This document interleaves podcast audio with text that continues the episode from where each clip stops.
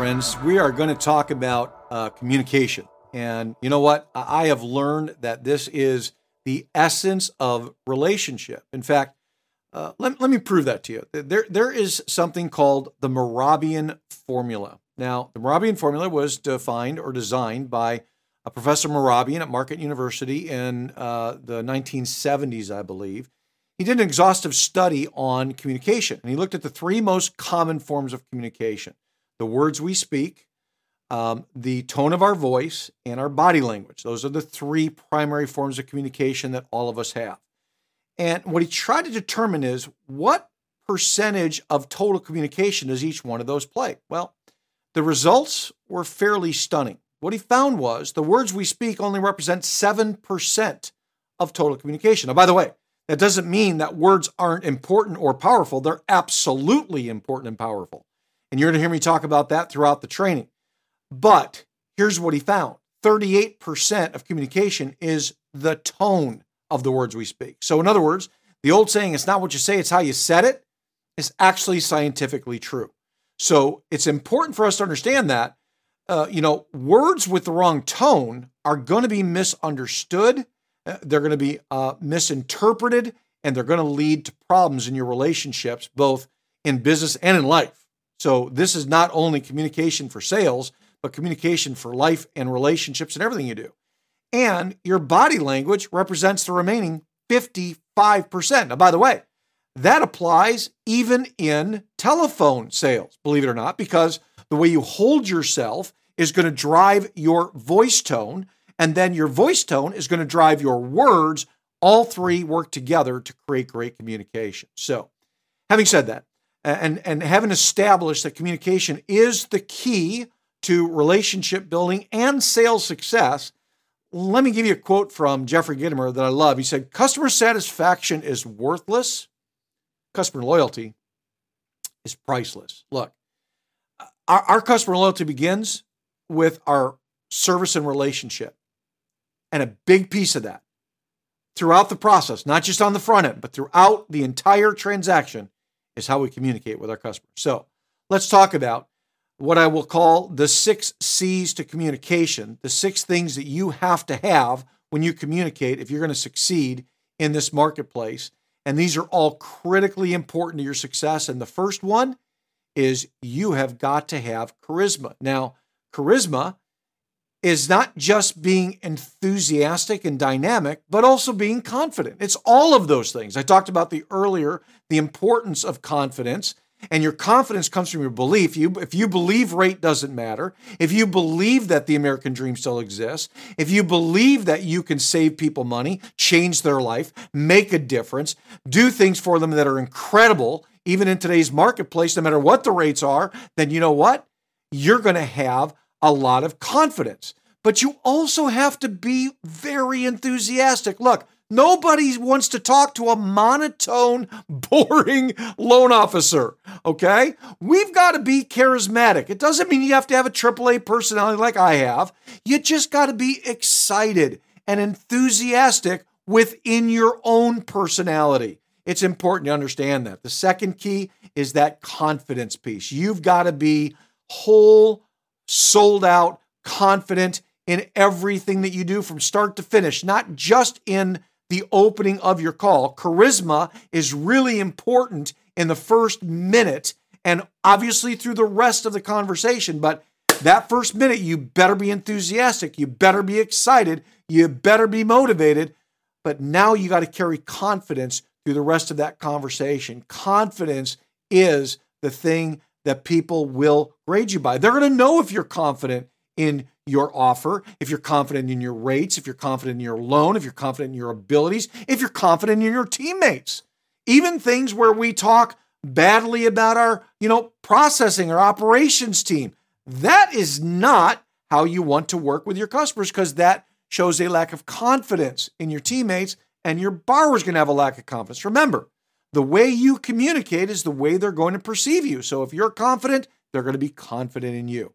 The third thing is cadence. It's having a good call cadence. And I'm actually going to teach you in, in, a, in a few minutes here what your call cadence should look like. But you have to have a pre planned, a, a, a very powerful and a very proven call cadence in every transaction that you work on. And then the fourth C is clarity. You got to be clear. You got to be articulate. You cannot say things that confuse people. You've got to make sure that you are clear in your communication. And that means that you're prepared before you have conversation with customers, that you really think about what you say before it crosses your lips, that you clarify with people by doing simple things like making sure that you're repeating things to them when you need to or affirming things with them by, you know, getting them to respond back to you. It's important that you create clarity in all of your communication. And then the fifth C, and this is an interesting one, is curiosity. You've got to build a lot of curiosity in sales. You got to you got to say things to your borrowers that get them to say, "What?" That's what you're looking for. You got to get them to say, "Wait a minute, how could you do that? Wait, how does that work? Wait, how could you save me money in that way? Wait, how can you cut my term on my mortgage?" These are questions I want them to ask you. You do that by creating a great benefits presentation that creates curiosity when you call people. And I'm going to give you examples of that more in detail in a little bit. And then the last C is consistency. You got to be consistent in your communication. And that means you've got to set up pre planned times with your customers. Let me give you a couple of great examples of this, okay? I always teach loan officers that when you have a customer that you have an application on that goes into your pipeline, you should establish from the very beginning a once a week minimum um, contact that you're going to make with them by telephone. And what you want to do is establish that with them from the start and just pick a day. So I used to have my loan officer do every Thursday afternoon between 2:30 and 4:30. They would call every single deal in their pipeline and they just tell their customers, look, Every Thursday between 2:30 and 4:30 you're going to get a call from me. I'm going to update you on the status of your loan. I'm going to let you know how things are going along. If there's problems before Thursday, I will certainly call you, but if you don't hear from me until Thursday, that means everything's going fine. You don't have to call me unless there's something you want to talk about. Bottom line is I will keep you updated. Customers love that. And you know what? What it does is you time block it in your day. It now minimizes your inbound emails and calls from customers saying, Hey, what's happened to my loan? Hey, what's going on? Hey, what's happening with this? You're creating consistency in communication. These things are critical. All right, so now let's talk about that cadence, the call strategy. And let me give you the most important principles in your call strategy. Number one, you got to contact people immediately. Look, in 2021, there was a study done by Encompass um, through Velocify where they had looked at 60 million mortgage leads. And here's what they found that if you contact the borrower within one minute of them either requesting a quote or, or them, you know, getting referred to you, if you call them within one minute, you have a 241% better chance of conversion. If you wait 30 minutes, it drops to 130%. And if you wait 12 hours, there's no benefit at all. You may have already lost that customer. That's how fast the market is today. So you got to be responsive. You got to contact immediately. That's rule number one. Rule number two, you got to apply the 3 5 principle. What's the 3 5 principle? You've got to make at least five contacts in the first three days. What I recommend is two contacts a day minimum in the first three days when you get a lead or a referral or an opportunity so that you are calling them at least twice a day. The key here is that's the minimum. You can do three or four. Don't do 10. You're going to drive them nuts. Okay. But the 3 5 principle is what the study showed was the optimum strategy to use. I'm going with the study that was with 60 million consumers.